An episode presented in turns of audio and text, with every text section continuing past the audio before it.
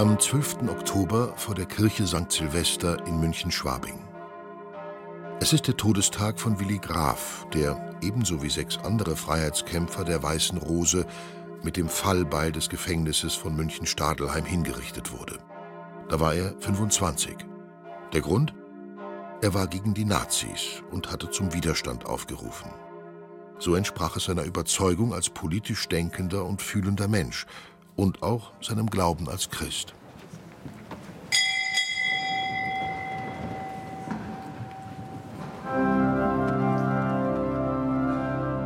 Reinhard Kardinal Marx feiert in Willi Grafs ehemaliger Pfarrkirche einen Gedenkgottesdienst. Vor dem Altar steht das Kreuz von München-Stadelheim, das während des Dritten Reichs in der Todeszelle stand. Vor ihm konnten die Todgeweihten in den letzten Stunden vor ihrer Enthauptung beten. Der Kardinal hat es vor Jahren auf eigene Kosten restaurieren lassen.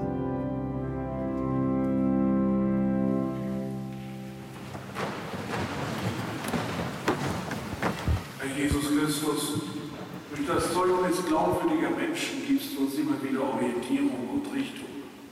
Dankbar erinnern wir uns an Willi Graf, der heute vor 80 Jahren hingerichtet wurde. Du warst sein Halt und seine Kraft. Sein Wort helfe uns aufrecht, mit Rückgrat und gewissenhaft den eigenen Weg zu finden und zu gehen. Er helfe uns, hellwach zu bleiben, den Mund aufzumachen, wenn es auf uns ankommt. Welche Rolle der christliche Glaube für Willi Graf tatsächlich gespielt hat, wird in seinen Briefen deutlich. Den letzten an seine Eltern und Geschwister den der Gefängnisgeistliche mitstenografiert und aus der Todeszelle geschmuggelt hat, liest Reinhard Marx während der Feierstunde vor. In der Zeit meiner Einsamkeit habe ich viel an euch alle gedacht und für euch gebetet. Und ich glaube und hoffe, dass ihr alle Trost und Stärke in Gott und seinem unerforschlichen Willen findet. Für uns ist der Tod nicht das Ende, sondern der Anfang, und ich sterbe im Vertrauen auf Gottes Hilfe und Fürsorge. Meine liebe Mutter, du wirst wohl am meisten darunter leiden, dass ich auf diese Weise aus dem Leben scheide. Verzeih mir, was ich dir und Vater an Leid zugefügt habe, und bete für mich. Wenn ich es auch nicht oft gesagt habe, so sollst du wenigstens in der letzten Stunde noch einmal hören, wie wert und lieb du mir bist. Alles, was ich bin, verdanke ich euch, meine lieben Eltern, denn ihr gabt mir alle Freiheit und Möglichkeit mit auf den Lebensweg. Märtyrer sind für mich Vorbilder, die ihren Glauben gelebt haben und sich an Christus ausgerichtet haben.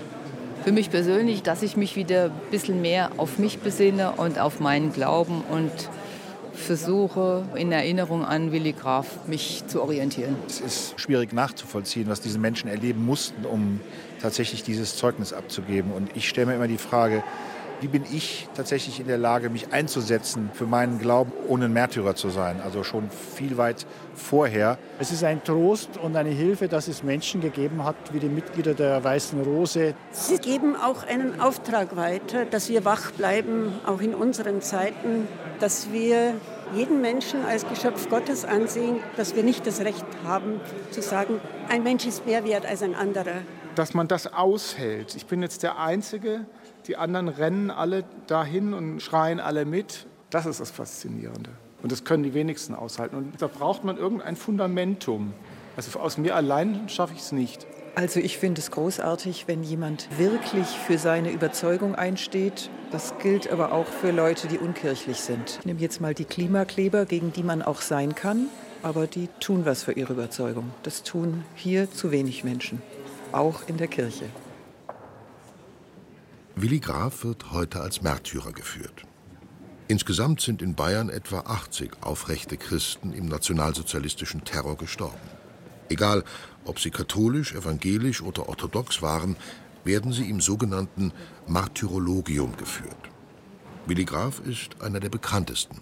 Die meisten von ihnen kennt kaum jemand.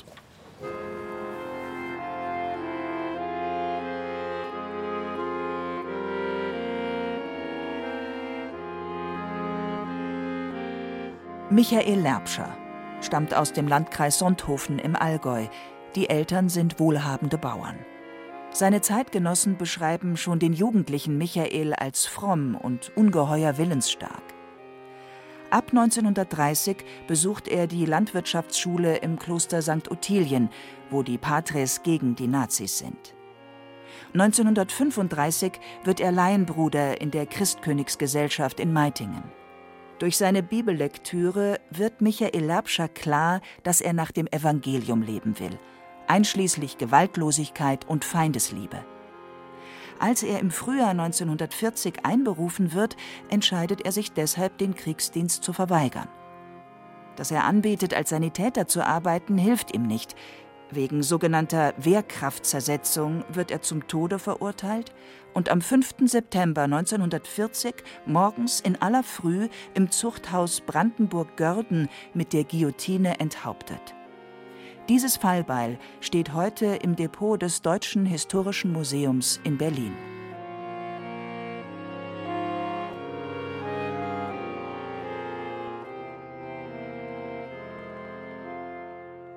Annemarie Goldschmidt ist 1922 in München geboren. Sie ist Katholikin mit jüdischer Abstammung und besucht das Gymnasium der englischen Fräulein. Als sie 17 ist, sehen sich ihre Eltern aufgrund der antisemitischen Stimmung in München gezwungen, Annemarie und ihre zwei Jahre jüngere Schwester Elfriede mit einem Kindertransport in die Niederlande zu schicken, damit sie überleben.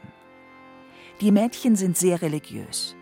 Aus der Quarantäne schreibt Annemarie, es gefiel uns ja nicht besonders, aber man muss sich ja in alles schicken können. Wenn die anderen oft trostlos waren, da kam mir erst zum Bewusstsein, was für einen Trost wir in unserer Religion finden können. Annemarie und Elfriede Goldschmidt kommen in einem Kloster unter und nehmen täglich an der Messe teil. Dort erfahren sie, dass ihre Eltern nicht mehr in München wohnen, bekommen aber keine Nachricht mehr von ihnen.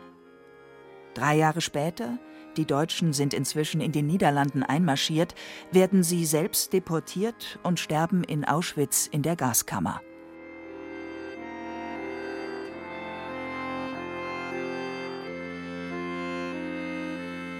Johann Igel kommt 1912 in der Nähe von Kalmünz in der Oberpfalz zur Welt und lebt als uneheliches Kind in ärmlichen Verhältnissen. Schon mit zwölf muss er seinen Lebensunterhalt als Hirtenbub verdienen. Er lernt erst Schreiner, dann Schneider und lebt zeitweise in einem Regensburger Kloster. Während des Krieges arbeitet er als Luftschutzpolizist. Außerdem engagiert er sich in seiner Gemeinde und im Kolpingverein. 1942 heiratet er und wird Vater zweier Töchter. Aus seiner Gegnerschaft zu Nationalsozialismus, Terror und Krieg macht er keinen Hehl. Kameraden warnen ihn, dass ihn das den Kopf kosten könne. Doch das kümmert ihn offenbar nicht. Das ist mir gleich, was mir geschieht. Wir sollten alle mehr Mut haben. Nach einem schweren Luftangriff im Februar 1944 wird Johann Igel bei der Gestapo denunziert, weil er gefragt hat, warum eigentlich niemand Adolf Hitler beseitigt. Er wird verhaftet, wahrscheinlich gefoltert und wegen Wehrkraftzersetzung zum Tode verurteilt. Zunächst kommt er ins KZ Dachau und wird, noch kurz vor der Befreiung am 21. April 1945, in Regensburg gehängt.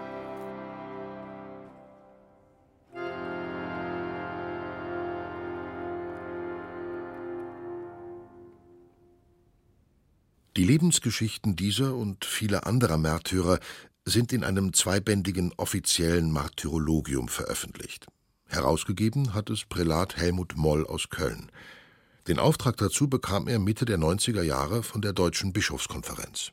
Im Neuen Testament wird der Begriff Zeuge, Martys im Griechischen, noch für die Verkündigung des Evangeliums benutzt, nicht direkt mit dem Tod verbunden. Aber schon im letzten Buch des Neuen Testamentes in der geheimen Offenbarung heißt es, Christus ist der wahre Zeuge. Und weil er selber den Tod erlitten hat, den Märtyrertod, hat man schon aufgrund des Buches in der geheimen Offenbarung gesagt, Christus ist bereits der Urmärtyrer und die Zeugen, die für den christlichen Glauben gestorben sind, werden deshalb auch Märtyrer genannt. Märtyrer bedeutet Zeuge sein für Christus im Leben und im Tod. Papst Johannes Paul II. Hatte 1994 die Bischofskonferenzen, Diözesen und Ordensgemeinschaften in aller Welt aufgefordert, bis zum Jahr 2000 möglichst alle Märtyrer des 20. Jahrhunderts zu benennen und ihre Lebensgeschichten zu recherchieren, wohl auch in missionarischer Absicht. Wenn die Menschen sehen, dass Leute für ihre Überzeugung sogar in den Tod gehen, das bewegt sie dann auch, den christlichen Glauben anzunehmen. Das heißt, das beeindruckende Zeugnis dieser Märtyrer, dieser Glaubenszeugen, kann auch viele Menschen, die bisher zweifelnd, indifferent, intolerant gewesen sind, bewegen zu sagen, da muss der christliche Glaube doch eine Überzeugungstat sein.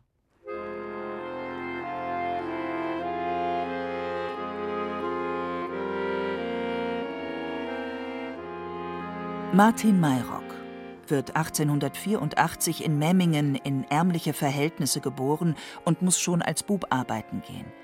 Er heiratet eine elf Jahre ältere Frau, die vier Kinder in die Ehe mitbringt, und gemeinsam bekommen sie noch zwölf weitere Kinder.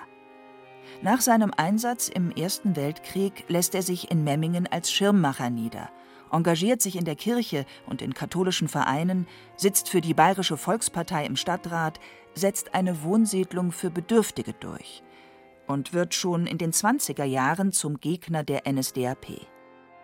Bereits 1933 kommt er aus politischen Gründen für zwei Wochen in Schutzhaft und verweigert den Hitlergruß. Wegen einer seiner vielen systemkritischen Bemerkungen wird er denunziert und 1944 zu drei Jahren Zuchthaus verurteilt. Er stirbt noch im selben Jahr an den Lebensumständen der Haft.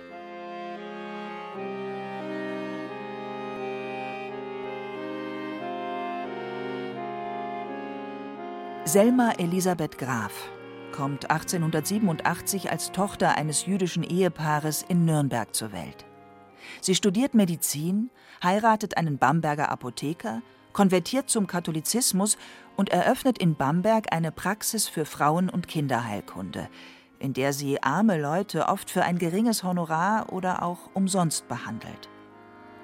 Mit der Machtergreifung fällt der Verdacht auf sie, sie habe gegen Geld Schwangerschaftsabbrüche vorgenommen. 1939 wird sie zu sieben Jahren Zuchthaus verurteilt, kommt jedoch drei Jahre später nach Auschwitz, wo sie angeblich an der Grippe stirbt. Im Martyrologium sind auch Missionare und Missionsschwestern verzeichnet, die in Fernost, Afrika oder Südamerika gewaltsam zu Tode gekommen sind zum Beispiel der oberfränkische Herz-Jesu-Missionar Pater Matthäus Rascher. Er bekehrt ab 1895 Menschen in Papua-Neuguinea zum christlichen Glauben. Die Herrschaft der katholischen Mission dort wird allerdings von der indigenen Bevölkerung als restriktiv und autoritär empfunden. Das gipfelt in einem Massaker, bei dem Pater Matthäus und neun Missionare und Missionsschwestern erschossen oder erschlagen werden.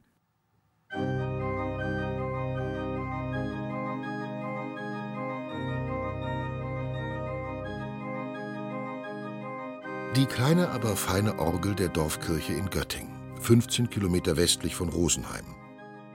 Die Organistin Marianne Hupfauer übt an diesem Nachmittag für die Messe am kommenden Sonntag. Das Dorf Göttingen ist in den letzten Kriegstagen im April 45 Schauplatz dramatischer Szenen geworden und hat zwei Märtyrer hervorgebracht. Der Pfarrer dieser Kirche, Josef Grimm, hat nämlich am 28. April oben im Turm die bayerische Fahne gehisst und sich damit in Lebensgefahr gebracht. Steil ist die Treppe in den Turm hinauf. Die letzten paar Meter steigen wir mit Mesner Nikolaus Klöcker über eine senkrechte Leiter in die mit Holzschindeln verkleidete Zwiebel. So, jetzt sind wir oben im Kirchturm in der Zwiebel drin. Man sieht jetzt ja auch das Gebälk von innen. Da ist das Guckerl, das kann man eben aufmachen. So ein Fenster, was man rausnehmen kann aus Holz. Und da wird die Fahnenstange und da haben sie dann die weiß-blaue Fahne gehisst am Morgen des 28. April. Achtung, hier spricht FAD, Freiheitsaktion Bayern. Vorausgegangen war am Morgen der Radioaufruf der Freiheitsaktion Bayern, die NS-Funktionäre zu entmachten und die Städte, Dörfer und Gemeinden mit weißen Fahnen friedlich an die heranrückenden Amerikaner zu übergeben. Der Dorflehrer Georg Hangel hörte das im Radio und lief mit der Neuigkeit sofort zum Pfarrer. Der Pfarrer Grimm ist hier heraufgestiegen, hat hier da die Öffnung aufgemacht, wohl die Hakenkreuzfahne, die hier gehisst war, runtergeworfen. Die hat sich dann da irgendwo in der Dachrinne des Kirchenschiffs verhängt und ist da dann hängen geblieben, weil man da auch nicht so einfach hinkommt und hat stattdessen die weiß-blaue Fahne gehisst. Allerdings befand sich in Göttingen noch eine SS-Einheit auf dem Rückzug und hatte im Gasthaus Schweigerwirt eine Schreibstube eingerichtet. Die SSler sahen die heruntergeworfene Hakenkreuzfahne in der Dachrinne hängen und die Bayernfahne aus der Turmzwiebel herausflattern. Schnell waren Lehrer und Pfarrer als Urheber ausgemacht. Der Pfarrer wurde verhört und anschließend in ein nahes Waldstück gefahren, erzählt Nikolaus Klöcker, der auch Geschichtslehrer ist und einen Band über die Historie seines Dorfes herausgegeben hat. Da hat man den Pfarrer Grimm im Ort geholt und da sind die Aussagen unterschiedlich. Sagt, man muss ihn nach München bringen, um ihn dort zu verhören oder so. Und offenbar die Fahrt hier geendet und hier da in dieser Senke ist er dann erschossen worden. Hier im Wald an der Straße nach Irschenberg erinnert seit der Nachkriegszeit ein Martal an die Ermordung des Pfarrers, der vorher wohl noch gefoltert und mit einem Messer traktiert worden ist. Was natürlich die eigentliche Motivation war, das kann ich nicht beurteilen letzten Endes. Es könnte ja auch sein, dass er einfach gedacht hat, wir schauen, dass wir den Ort möglichst friedlich an die Amerikaner übergeben, hängen die weiße Fahne oder die bayerische mhm. Fahne in dem Fall mhm. jetzt raus, um einfach Blutvergießen zu verhindern. Das muss jetzt nicht unbedingt aus religiöser Überzeugung gewesen sein, oder? Ja, das denke ich ist sogar ziemlich wahrscheinlich, dass das die Motivation war. Man wusste, es ist SS im Ort, man will Kämpfe verhindern und den Ort friedlich übergeben. Ähnlich wie dem Pfarrer ergeht es noch am selben Nachmittag dem Lehrer Georg Hangel. Ja, grüß Gott, ich bin die Tochter.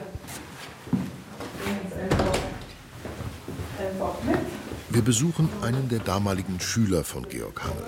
Peter Heinz war damals zehn Jahre alt und seine Eltern betrieben die zweite Gastwirtschaft des Dorfes. Er erzählt, dass sein Lehrer sich sogar bewaffnet habe, um die etwa 15 verbliebenen SSler gemeinsam mit anderen zu überwältigen. Das flog jedoch auf. Wir haben das Wirtshaus und, und das Fenster.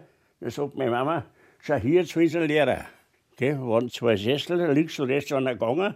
Und der Mercedes ist bei uns vom Haus gestanden. Dann haben sie einen Bier aufgemacht, der Lehrer. Und der Lehrer macht eine Wendung und haut ab. Und ist ums Haus umgelaufen. Und als er wieder einen anderen Haus geführt nahm wir, Mama und ich, von der Gastum ein Kuh raus, haben wir ihn wieder gesehen. Und ich habe gesehen, wie er hinten zum Rand tut. Da hat er seine Pistole unter dem Laufen, hat er Pistole rausgezogen und dann habe ich einen Schuss gehört, aber ich habe den Lehrer nicht mehr gesehen. Ich habe noch gesehen, wie er da gelegen ist, war er schon tot. Aber da habe ich nicht mehr rausgehen dürfen, weil ich ein Kind war, was ehrlich geht. Es sah aber nur so aus, als habe der Lehrer eine Pistole gezogen. Denn er merkte unterm Laufen, dass er gar keine dabei hatte, korrigiert sich Peter Heinz. Der hätte garantiert die zwei Sessel erschossen aber er hat einen verkehrten Mantel gehabt. Aus Versehen hat er einen Mantel von der Frau gehabt und ein Seimantel hätte er zwei Pistolen drin gehabt.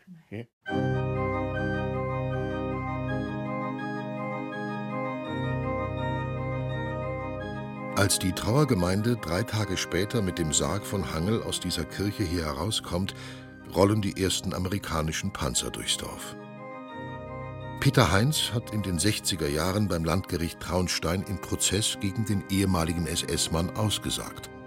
Der bekam erst sieben Jahre, dann in der Revision dreieinhalb Jahre Gefängnis, deren Rest nach der Untersuchungshaft zur Bewährung ausgesetzt wurde.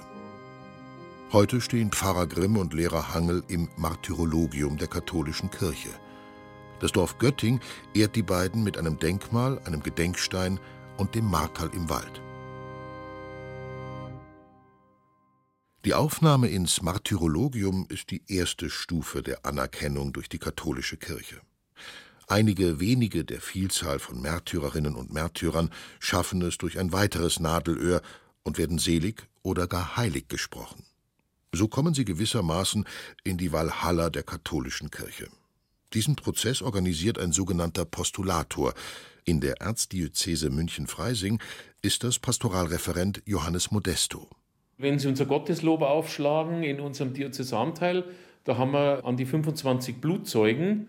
Das sind von der Kirche auch anerkannt, aber sie haben halt kein Seligsprechungsverfahren. Und deswegen gibt es für die auch zum Beispiel keinen Altar in der Kirche, kein Tagesgebet für sie an ihrem Gedenktag, keine Reliquien oder sowas.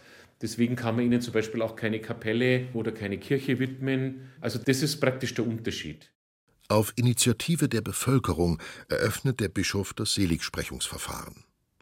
Neben Willi Graf kümmert sich Johannes Modesto auch um den 1934 von den Nazis ermordeten Chefredakteur der Münchner Neuesten Nachrichten, Fritz Michael Gerlich, der viele Artikel gegen Hitler geschrieben hat.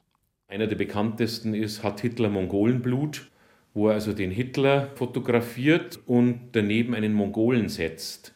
Und dann sagt er, schaut euch mal den Hitler an und den Mongolen. Da sieht man von der Physiognomie her, dass es da bestimmte Parallelen gibt. Und das ist der wissenschaftliche Nachweis, dass also der Hitler Gemeinsamkeiten mit den Mongolen hat und damit die ganze Theorie vom Ariertum eigentlich vergessen kann. Folgerichtig ist Gerlich 1934 in Dachau ermordet worden. Im Seligsprechungsverfahren betreut der Postulator eine historische Kommission, theologische Gutachter und er sucht nach Zeugen. Die werden dann vernommen von einem kirchlichen Gerichtshof das sind zwei Priester und ein Notar oder eine Notarin, die dann das Protokoll verfasst. Und das Protokoll, das sehe ich nicht, weil ich darf nicht bei den Vernehmungen dabei sein, damit ich nicht als Postulator sozusagen die Leute irgendwie beeinflussen könnte oder so. Das ist so eine Art Gewaltenteilung auch. Ne? Und dann untersuchen Forensiker noch, soweit vorhanden, die Echtheit der sterblichen Überreste, weil sie im Falle der Seligsprechung in eine Kirche umgebettet werden sollen. Dann muss das Ganze nach Rom gebracht werden mit einem vereidigten Fahrer oder einer vereidigten Fahrerin, weil die muss dafür gerade stehen, dass die Dokumente auch unversehrt und unbeschädigt nach Rom kommen. Also die wird auch ernannt und vereidigt. Und in Rom wird dann, ja, ja, also das geht sehr genau, also die sind da sehr pingelig. Ne? Aber ich, ich kann es ja auch irgendwo verstehen, ne? damit da nicht unterwegs irgendwas manipuliert wird. Ne? Das ist irgendwo nachvollziehbar. In der römischen Phase wird alles formal juristisch überprüft. Und dann schreibt der Postulator noch einmal eine wissenschaftliche Arbeit, die die Seligsprechung begründet, aber auch die Schattenseiten einer Person darlegen soll. Ich schaue mir jetzt gerade den guten Fritz Gerlich an, der nachweislich einiges getrunken hat, nachweislich viel geraucht hat, dann einmal ein Glas Bier seinem Kollegen übers Oberlicht reingepfeffert hat und so. Also da war alles mit dabei, aber er ist dann im Laufe der Zeit einfach immer mehr gereift und hat er sich von seinem Glauben auch leiten lassen. Und es ist halt spannend, das auch nachzuvollziehen. Auch diese Arbeit wird dann noch einmal in Rom geprüft, bis der Papst schließlich die Seligsprechung verkünden kann. Wegen dieses beträchtlichen Aufwands erreichen das jedoch nur die wenigsten Märtyrer. Denken darf man aber trotzdem an sie und in Erinnerung behalten, wie standhaft sie ihren Werten treu geblieben sind, bis in den Tod sonst wäre er nämlich sinnlos gewesen.